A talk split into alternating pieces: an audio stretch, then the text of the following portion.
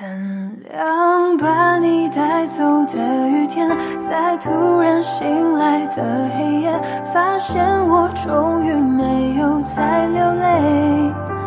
原谅被你带走的永远，是终究快要走到明天，痛会随着时间好一点。您好，我是俊涛。今天跟大家分享一篇文章，叫做《毕竟是我爱的人，我能够怪你什么》。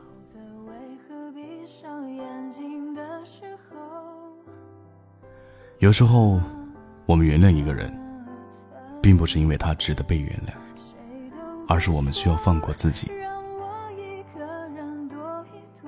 如果道歉有用，还要警察干嘛？没错，道歉没用。一句道歉，不可能让我们忘了曾经的承诺，更不可能抚平我们的伤痛。但是，原谅却有用。只有原谅了，心才能彻底被释放。那些耿耿于怀的事和念念不忘的人，才能走出我们的身体。给新的生活、新的人腾出地方。两个人在一起，总会有人先背弃约定，先走的那一个，都会背上辜负的罪名，任凭旁人指点唾骂。可是，只有留在原地的那一个，才拥有完整的记忆。当初的温柔和快乐，依然历历在目。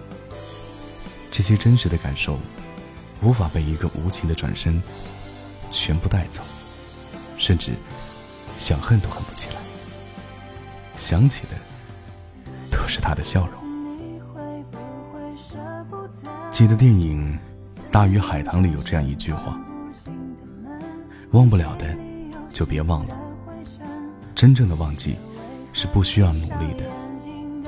发生的事情早晚都会过去。”真的，只是早晚的问题。